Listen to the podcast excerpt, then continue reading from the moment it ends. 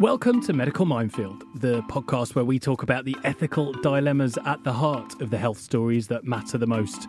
I'm Barney Calman. And I'm Eve Simmons. And we're health journalists, which means we spend our lives asking tough questions to top experts, which means you don't have to. This week, we're talking about ivermectin, the controversial COVID drug. Does it work?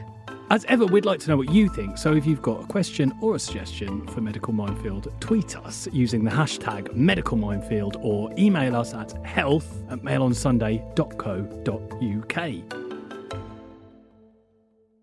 So the reason we're talking about this now is because uh, last weekend, actor turned politi- Politician? politician, political leader of the Reclaim Party, Laurence Fox, tweeted that he had not only caught COVID, but also that he was taking a regime of alternative treatments, including ivermectin. And now it's probably not that well known here, or wasn't before his tweet. It was more a thing in America. So, to give a bit of context, at the beginning of the pandemic, a few studies came out suggesting that this antiparasitic drug ivermectin, which is commonly given to stop, you know, all kinds of parasitic infections in, in humans, and even given to children. And you know, it's it's on the WHO's list of essential medicines, and uh, I think the inventors won a Nobel prize. And is that here? So it's given to children here, or is that elsewhere? No, it's it's generally, I believe, in developing countries um, that it's it's given where there are parasitic infections from water and such like, and it, it's it's a prophylactic. So it's a little bit like hydroxychloroquine, which is an anti-malarial, which is a, a, another anti-parasitic type drug, but for a long time, these drugs have been shown in small studies to have an antiviral effect. And they're not quite sure why that is. It stops the viruses from replicating, they believe. And it's been shown to have an antiviral effect in dengue fever, for instance. There was some studies, although we'll we'll get on to the questionable uh, research behind those studies in a bit. But people started looking at it as an anti COVID drug. That if it was given at some point during COVID infection, it could slow it down, it could reduce the severity of the infection. And, you know, there was even some research that came out that showed remarkably that healthcare workers that were taking it who were well didn't catch or were less likely to catch COVID, which was astonishing. And in fact, there was some quite eye-catching headlines that called it this miracle drug, and everyone started talking about it on social media. So hang on a minute. Everything I have read about ivermectin, be it on online articles or on Twitter from NHS doctors is saying that it's an awful horse dewormer, it's not proven to be safe, not proven to be effective, and it does seem to be tied up with people perhaps like Laurence Fox, but but actually more extreme anti-vaxxers who you know have a Twitter bio, and in their Twitter bio is "I don't take a vaccine and I take ivermectin." Well, you're absolutely right. It's become quite totemic of the, this kind of, of view. Uh, so people who don't want to take the vaccine say that they should have an option to take something like ivermectin, which they read about on social media as having this great antiviral effect. But there's been problems. So it's something I've been writing about for a while now, but there's a problem with dodgy research mm, in the dodgy medical data. dodgy data in the medical world. And believe it or not, scientists have a habit, it seems. So it's not just rarely, but in fact, some research says it's sort of one in five scientific papers published, as many as, have made up results, plagiarized results, invented results, that the trial never even happened, and that doctors do this in order to get a paper published and get credit and you know extra funding for more extra- research, perhaps presumably. or promotions. I mean in, in in china i believe that you're you're only given a promotion if you're a doctor who does published research. So there's huge financial and uh, you know employment pressures um, that that compel people to uh, submit fraudulent research. I mean it's essentially it's fraudulent research. And there are other scientists who look out for it. And COVID, of course, has been rife with dodgy data and fraudulent research. And one of the main areas, in fact, one group of researchers suggested that of 26 papers uh, about ivermectin that had been published, I think almost a third had been found to have questionable findings, data. Essentially, the, the studies were dodge. And this cast the whole use of ivermectin and all of these claims of miracle, you know, treatment, etc., into doubt.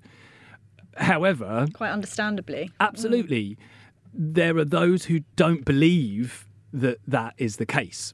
So the narrative changed to be that anyone who doubted ivermectin was essentially denying fact or denying scientific results, being paid off, shills right. to big pharma who only want to sell very very expensive antiviral drugs, new antiviral drugs, etc., etc. And good scientists who perhaps uh, highlighted fraudulent research into ivermectin, got death threats and all sorts, and it was, you know, I mean, it's it's ended up in a huge mess. And it's unfortunate for the layperson because how is anyone supposed to understand what the truth is about a drug that could potentially help them? Well, exactly, and and that's a really good point, Eve, because at the moment ivermectin is being looked at as part of a UK-based clinical controlled trial, so run by Oxford University, and it's it's trying to work out in in the most uh, ordered way exactly how much ivermectin can help this study has been criticised in itself because some people say that they're not giving a high enough dose or they're not giving it for long enough or they're giving it too late.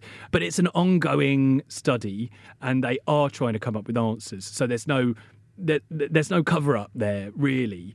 You know, I have spoken to researchers who doubt that study in itself and they say it's designed to fail, etc. But you know, at the moment the Oxford researchers say there's there's everything to play for that ivermectin could well work. So Laurence Fox is right. Well, is that what we're saying? Would you want to take a prescription drug that hadn't g- generally been backed properly by evidence that we could trust, or that you would get it prescribed in the NHS? I wouldn't myself.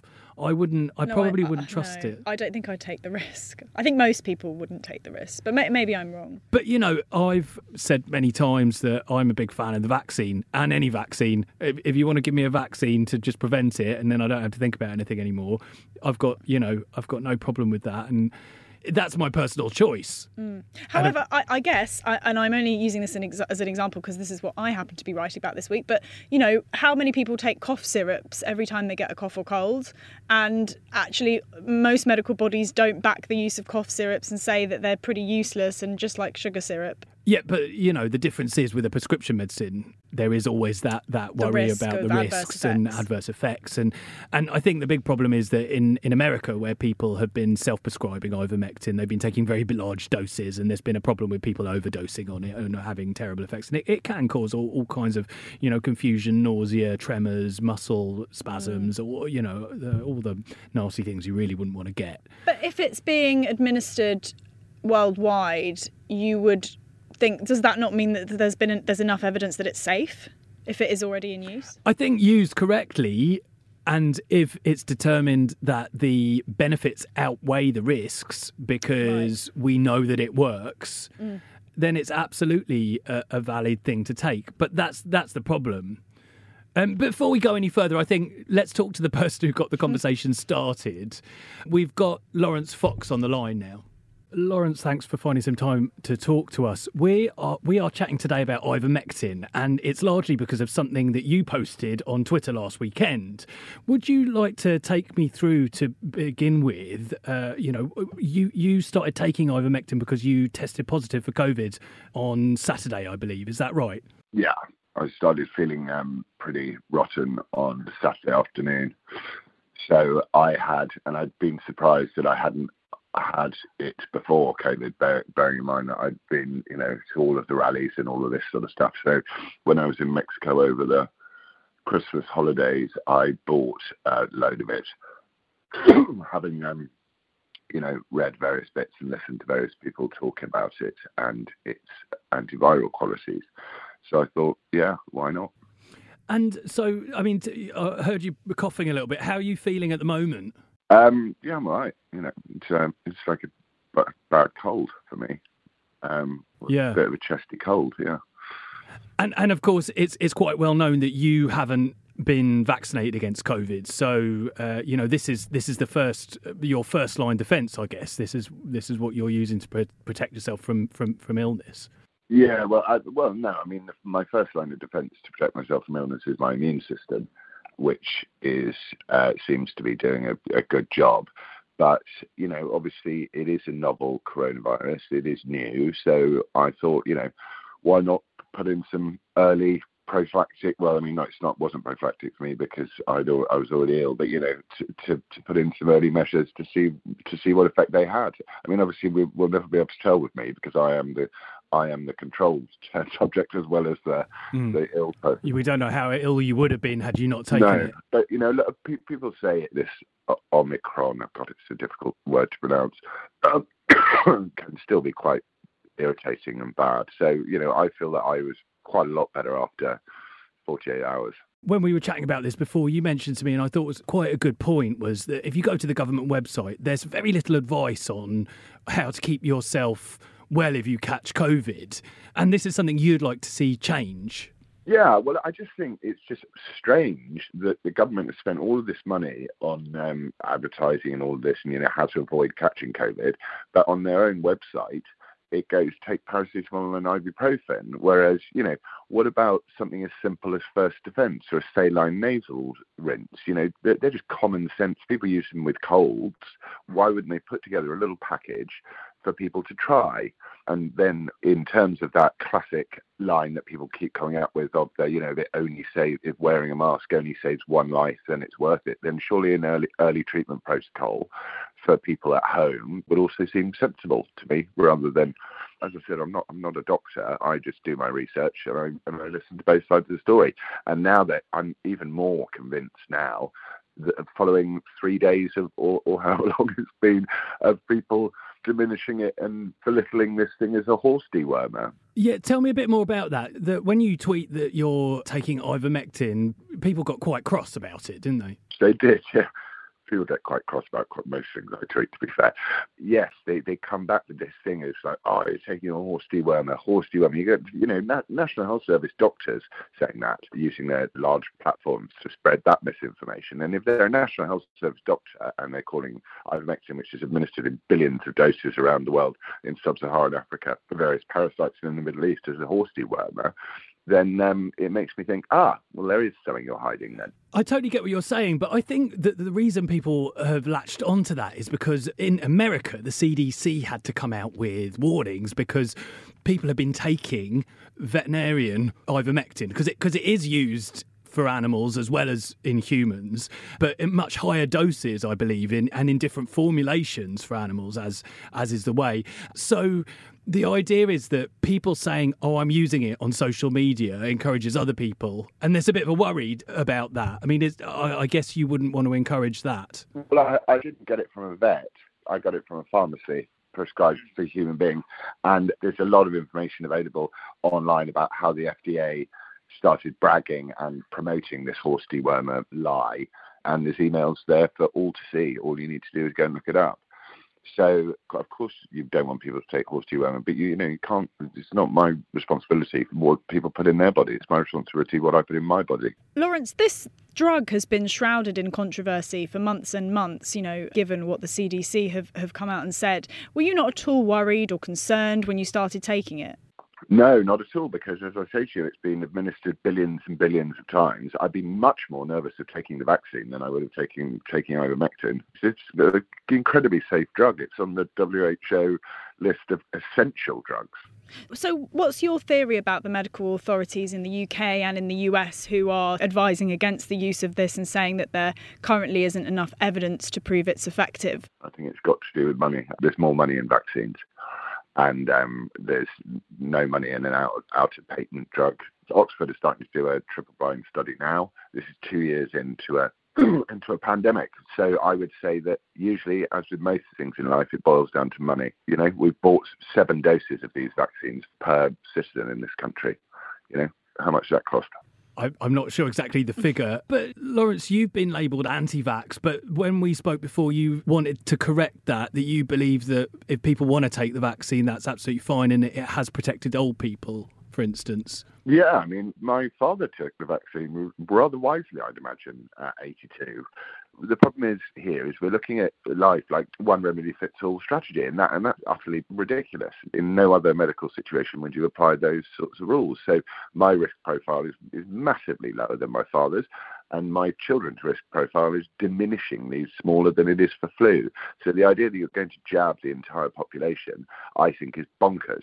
But then at exactly the same time, I think your body, your choice. This used to be a staple of you know that side of the argument, which is my body, my choice, and for some reason it seems to have stopped to be your body, my choice, and that's actually where I just draw a line. Would you have your kids take ivermectin? No, because they wouldn't get ill from um, COVID. I got it off my son my eldest son. Oh, I think it's it's often the story, isn't it? Uh, parents yeah. parents seem to be in the firing line. He sneezed twice in a week.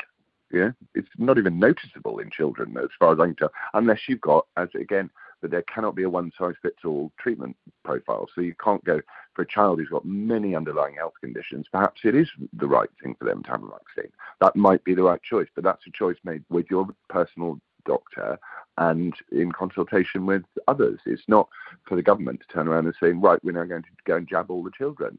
It's like, you're not going to jab my child, thanks very much.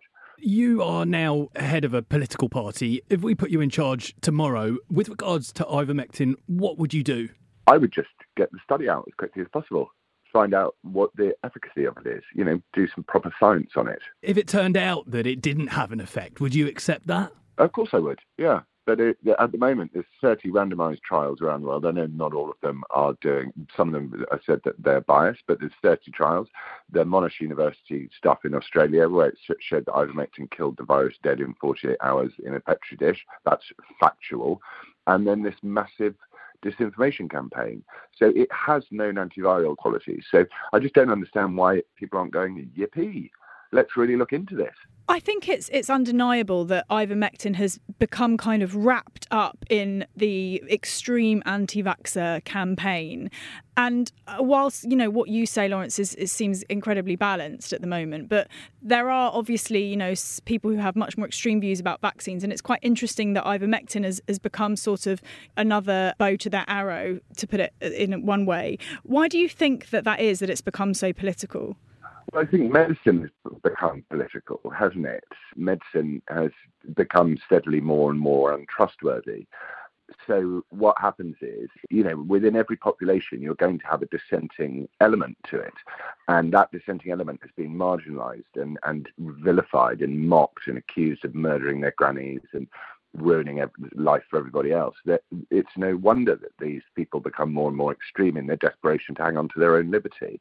The face mask wearing, all of it, has become very, very political, and it's symbolic of where one stands on the political spectrum as well, which is reduces even more confidence that I have. We've seen a great loss of trust in actual sanitizing vaccines we're seeing a diminishing in trust there. And do you, do you think that's linked to you know vaccine being rolled out to teenagers? I think it's linked to the fact that the government have put themselves into our lives and they've said if you don't take the vaccine, they're going to restrict your life in this way. And I think it's made people lose trust in our medical establishment.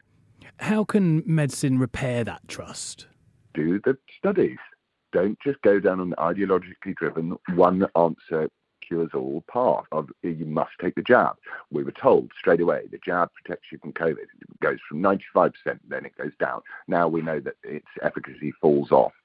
And the, the newer variant of whatever the variant we're on now, Omicron, this is actually more transmissible to the vaccinated there's lots of data that needs to come out here. People have the right to say, before I choose to put that in my body, I'd like to see some more data. I think that's a very reasonable position to adopt. And not labeling anyone who doesn't go along with the mainstream narrative an anti vaxxer would, would be a good idea as well.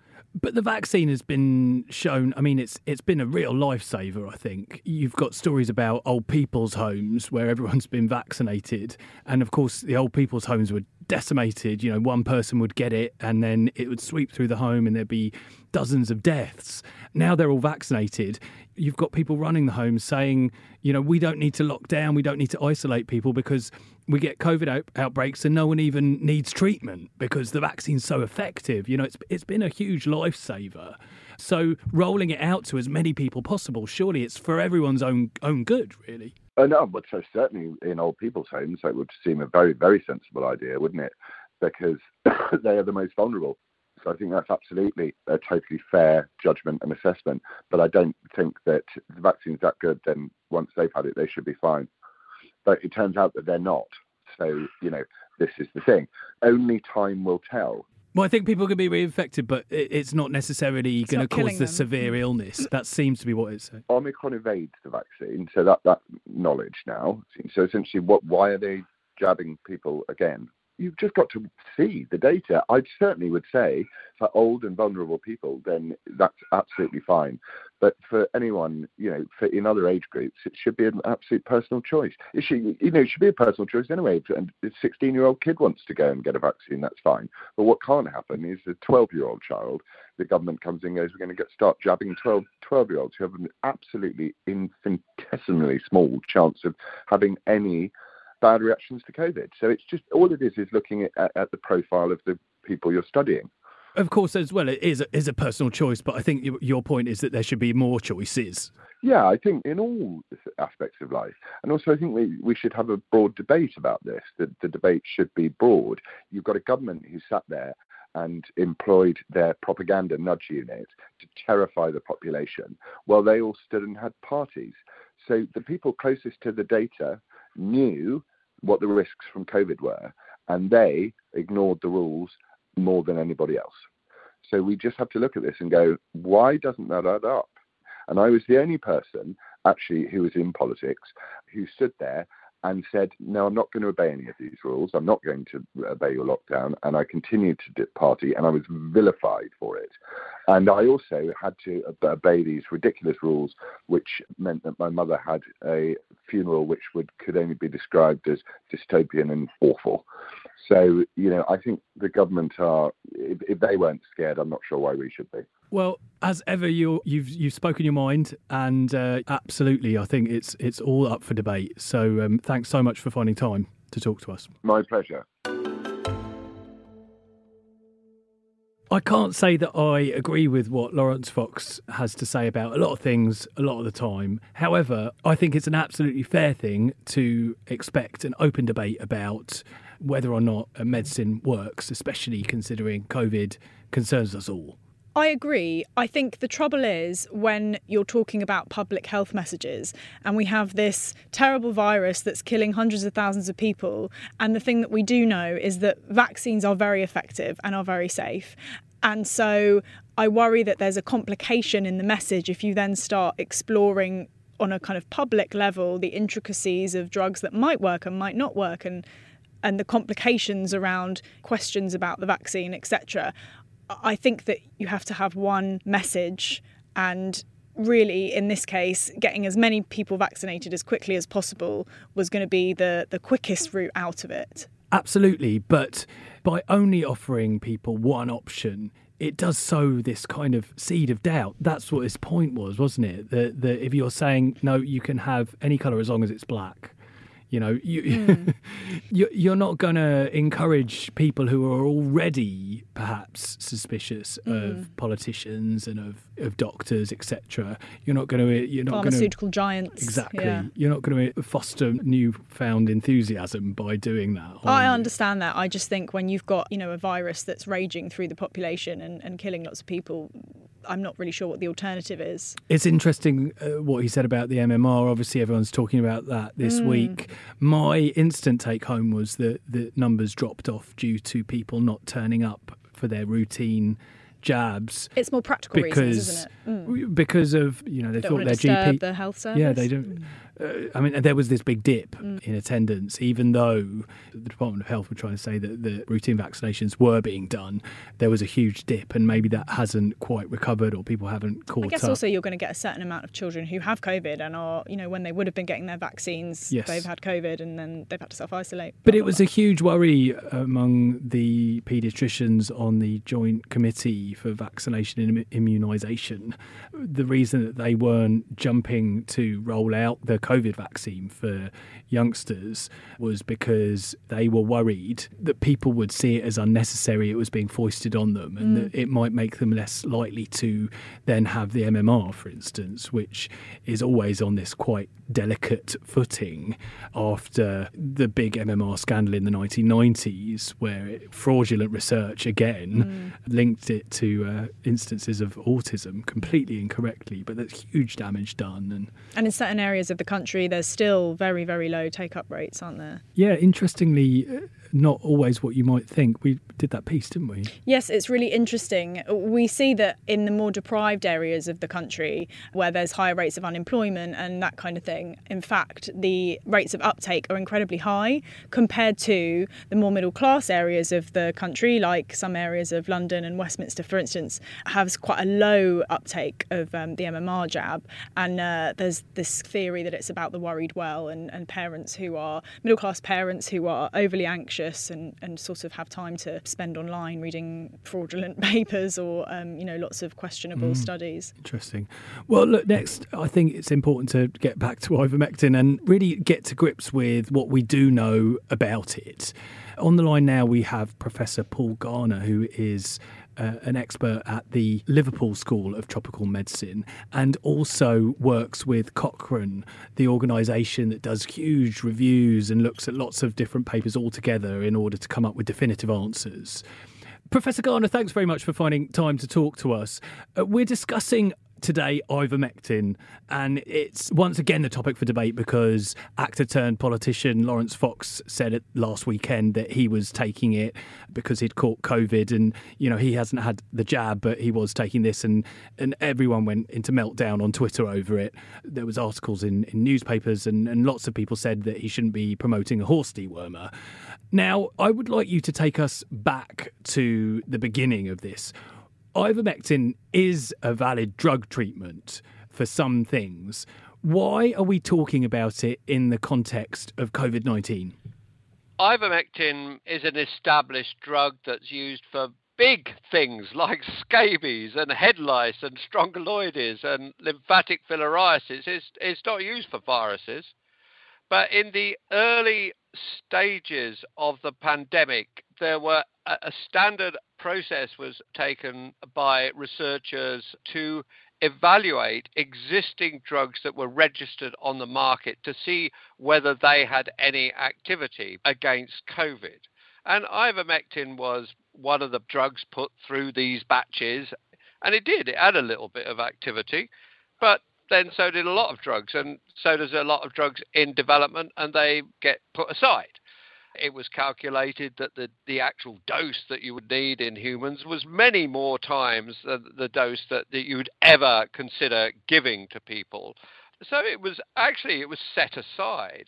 But I think that this part of the, what came out of it was that this report in a scientific journal then spread through social media, and people saw that term. It had some activity against COVID but they didn't realize, and the people reading the articles and reading the headlines didn't realize that this was in a test tube at a dose that was hundreds of times less than you would use in humans. And in fact, ivermectin has activity against dengue fever, against HIV, but it's not used as a treatment in any of those conditions.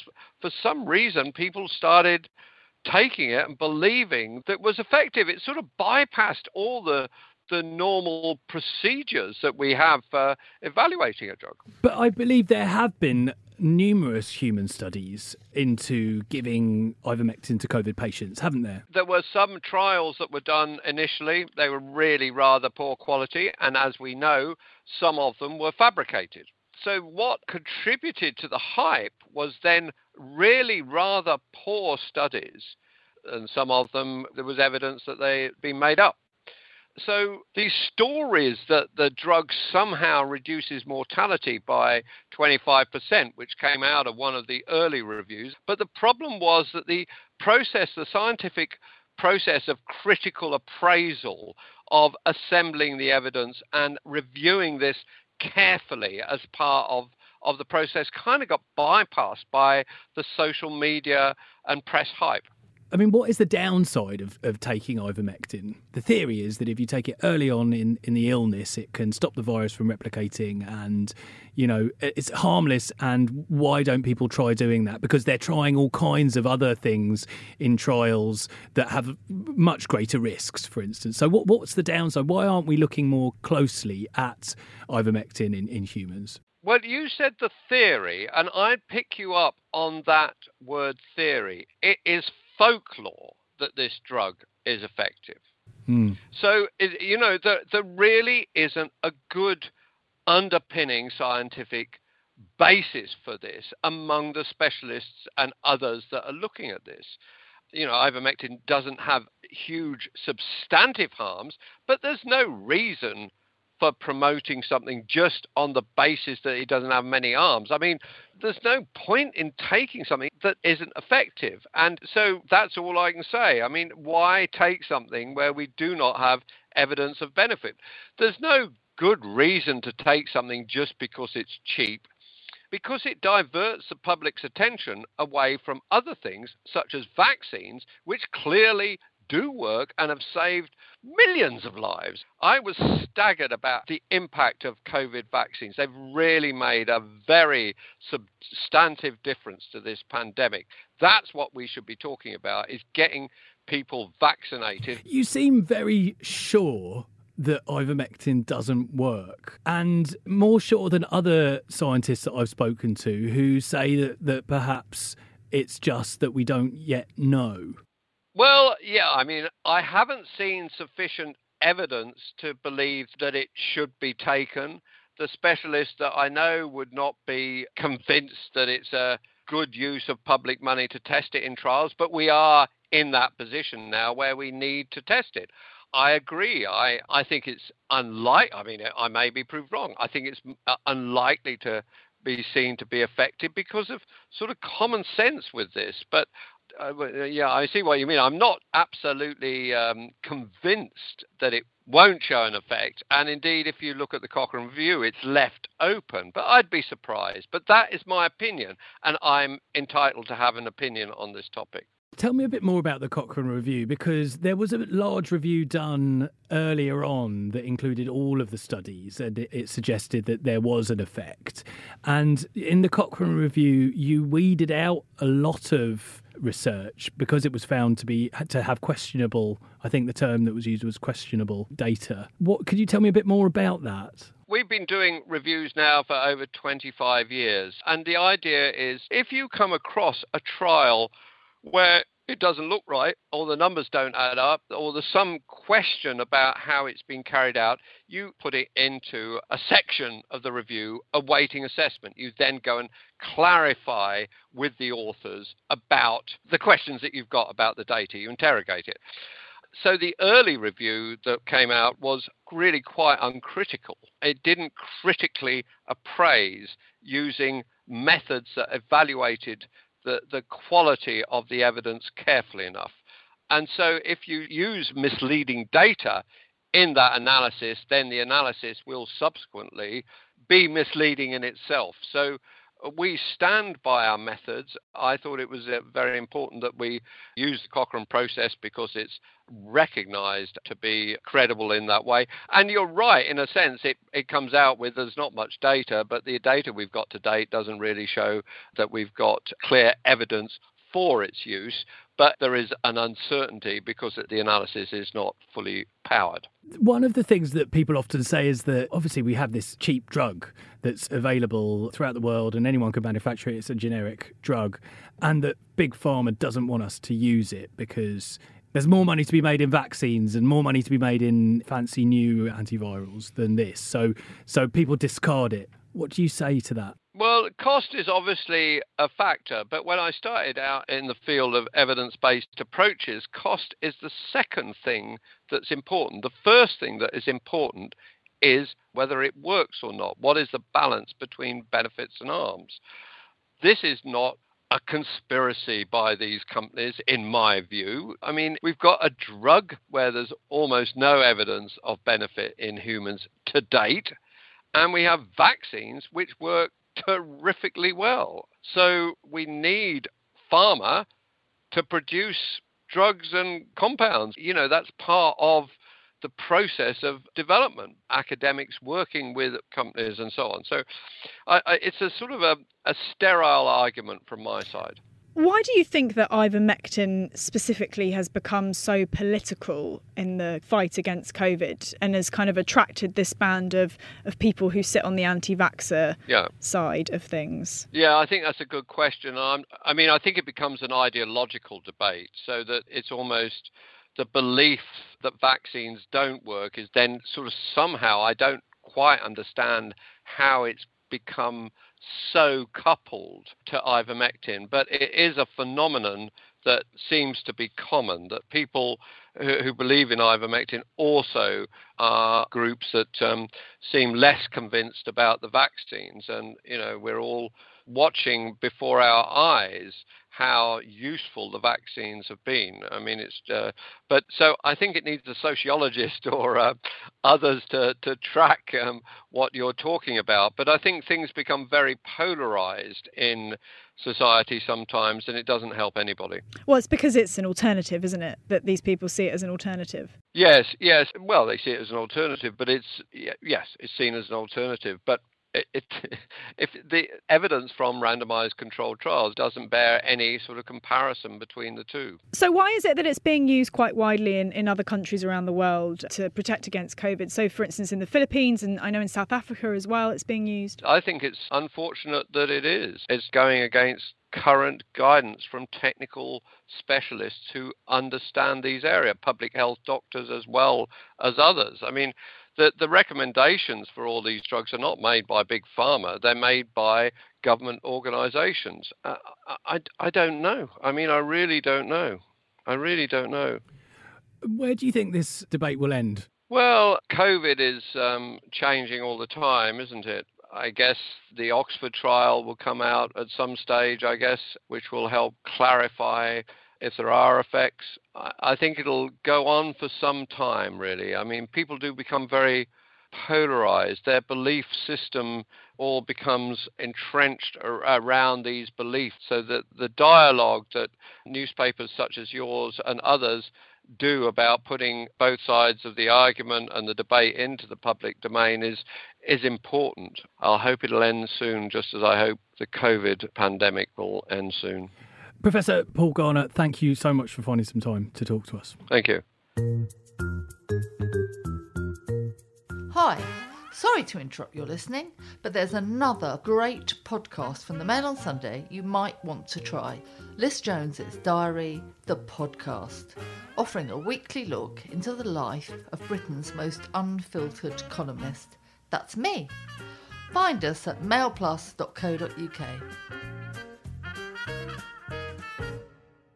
So, one thing that Professor Garner said that really stuck with me is that perhaps the scientists that are studying ivermectin are doing it to prove everyone wrong. You know, the, the fact that it's been talked about so much on social media that now they feel they have to study it, and actually it's only just to show that it doesn't work. And that was the same with the hydroxychloroquine, the anti-malarial that Trump mentioned, I believe, mm. or said that he thought had a great effect, and then everyone rushed off to hoover up all the anti-malarials.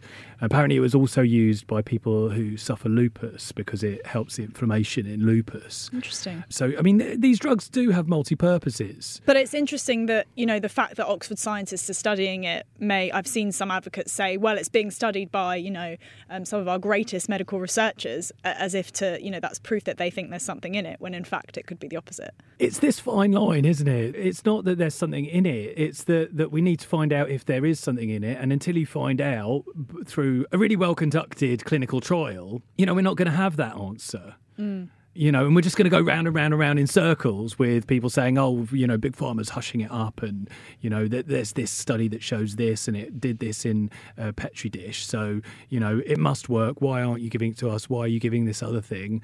Unless there is a definitive answer, we're never going to get an answer perhaps it's better to focus on the potential harms of taking it because if there are no potential harms of taking it in a certain dose when you might not need it and it might not work, then you could argue okay, well, while we don't know if it works, the people who are so desperate to take it for some reason can, can take it. Well, it's, it's funny that you should mention that. Now, if you don't want to have the vaccine, um, there are online resources uh, that tell you how to manage COVID at home. And there's uh, an organisation that I was switched onto called the World Council for Health, which it seems to give, let's just say, they're not afraid to embrace the unorthodoxies of medicine. And they've got a whole at home COVID 19 treatment regime. On one exactly hand, what Laurence Fox was talking about. well, exactly, and it's far more elaborate than than what uh, Laurence Fox had been doing.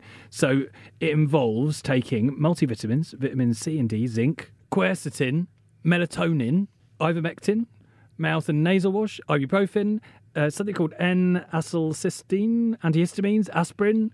Ooh, what else? Cough medicines. My favourite. I mean, it's, it's quite elaborate, E- really. everything. It's everything. Just clear all the shelves in the pharmacy. or you could just have a vaccine. exactly. But of course, uh, you know, when I've pointed this out, and also, you know, why are we why are we even talking about something to reduce the severity of COVID when we already know the vaccine reduces the severity of COVID? It comes back to that old chestnut that people don't trust this vaccine that has been allegedly rushed through. Um, I really hate that saying because what does that actually mean? I've had three doses. Ethan, our reporter, has had uh, five, the most jabbed man in Britain, because he was part of a medical trial and then had to have, you know, his normal vaccines because on top of that. his the ones in the trial didn't count. Yeah. And uh, now he's had boosters and, uh, you know, all sorts. So I wonder what's going to happen to us. Nothing or everything. Probably nothing. Or like what has already happened to me, you get COVID and you don't get very ill. Exactly. But, you know, and I think it, it does also come down to, as we've said, uh, an overall, uh, and I know it's something that Marianna Sp- Spring talks about on the BBC, who is their misinformation, disinformation, whatever it is, correspondent, that these beliefs, um, these alternative beliefs, go alongside a feeling of disenfranchisement and a distrust in government. And really, who can blame people at the moment? It's interesting, actually, when I was reading about uh, the use of ivermectin in, around the world in South Africa, I was interested to find out that there was a, a pressure group that had lobbied the government to approve ivermectin for use, and it is now approved for off label use. It's got to be prescribed by doctors, obviously, but this was only after a, a big kind of campaign from civil rights activists Civil rights. yeah, the fact that it had been COVID has kind of ripped through the country that's kind of shrouded in corruption, and the government have not been great at making sure that the vaccines have been equally available to everyone. Right. And so uh, I, I I found that quite sad, really. That it, it seems like it's an it's a kind of desperate attempt at, at getting a medicine through that that might work when there isn't anything else available. I was talking to a friend of mine's grandma last night about conversations that she was having at church mm. with people who didn't want to have the vaccine. And she said, I just tell them, why not? It's for your own good. There we go. Simple But- to the point. And speaking of which, getting to the point, we've gone on for quite a long time with this one, so that's so I think we should wrap up. You'll find all the latest health news in this weekend's Mail on Sunday, and you can visit mailplus.co.uk forward slash subscribe to get access to our podcasts, opinion pieces, pictures, words, everything. Everything. Everything. Everything you could possibly want. You can also follow us on Twitter by searching at MailPlus. We'll be back with another topic on Medical Minefield next week. See you then. Goodbye.